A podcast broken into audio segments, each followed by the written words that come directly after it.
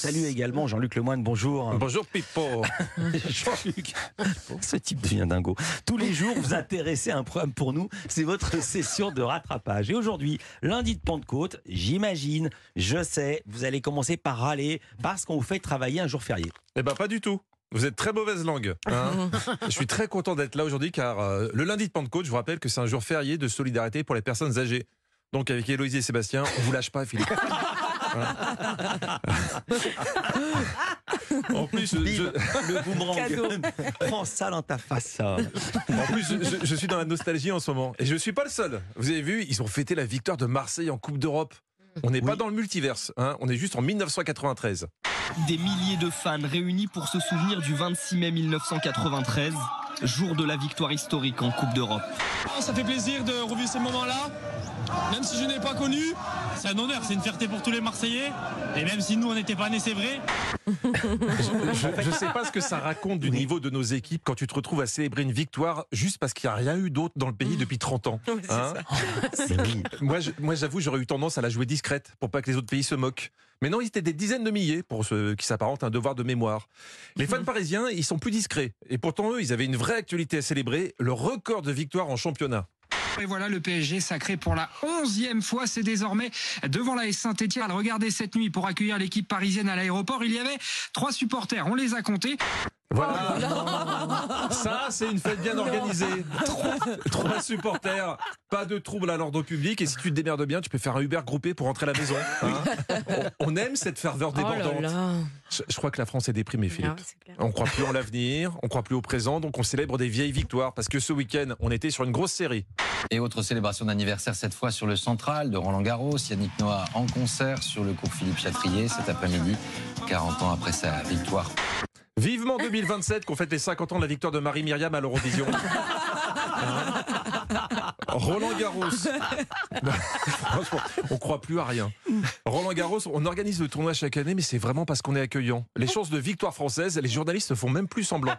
Cette année sera aussi l'occasion de célébrer les 40 ans de la victoire de Yannick Noah à Roland Garros, alors qu'une fois encore, les chances françaises sont quasi nulles. Les Français qui ne risquent pas de soulever cette coupe des mousquetaires, mais qui peuvent nous faire rêver quand même dans cette première semaine. Voilà, dans cette première semaine, à- avant qu'il joue un match. hein. On est trop coubertin en France. L'essentiel, c'est de participer. On l'a un peu trop pris au pied de la lettre. Heureusement qu'il nous reste le Tour de France. hein, Qu'on a gagné il y a 38 ans. On va passer à autre chose. Alors, vrai. Ah, c'est horrible. dingue. hein. Alors pour voir des gens qui triomphent aujourd'hui, bah, j'ai regardé la cérémonie de clôture de Cannes. Et, et d'abord la, la montée des marches, commentée sur la télévision officielle du festival par Victor De Quiver et Olivier Boucreux. Et j'avoue que certains commentaires, on aurait pu les faire nous-mêmes. Le cinéaste turc Jelan, Jelan. qui a déjà eu la Palme d'Or pour Winter Sleep. Comme je ne sais plus si vous parlez français ou, ou turc, ce n'est pas une histoire de slip. euh. Winter Sleep, le slip de l'hiver. Personnellement, c'est le blockbuster que j'attendais. hein. Bon, les, les deux étaient un peu en roue libre samedi, c'était le dernier jour et déjà tout au long de la semaine, ils nous avaient régalé avec leurs infos exclusives. Donc c'est une chanson de 1957 signée Johnny Duncan. Et J'ai même une petite info sur cette chanson. Ah bah j'espère bien. C'est du skiffle. Savez-vous ce qu'est le skiffle, Victor? Euh, non, c'est un mélange de bifle et de steak. Oh là là. Alors, Ça part. On l'a vu venir, on l'a vu venir de loin. Oui, mais même en faisant un gros effort mental, mon cerveau n'arrive pas à modéliser la combinaison bif et steak. Mais Bon. Bon. Vous, vous y arrivez Non. Moi, je visualise. On veut pas savoir. Bon, contrairement au sport, en cinéma, on est- on n'est pas obligé de célébrer les victoires du passé, car c'est une Française, Justine Trier, qui a gagné la Palme d'Or.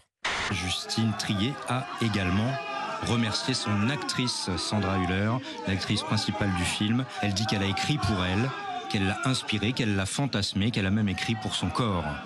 C'est beau, hein? Moi, ça me touche parce que je peux vous l'annoncer, euh, un réalisateur a aussi écrit pour mon corps.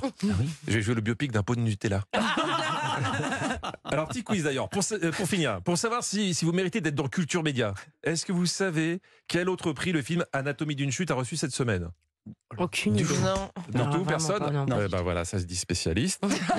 Eh ben, c'est un prix auquel je suis particulièrement attaché.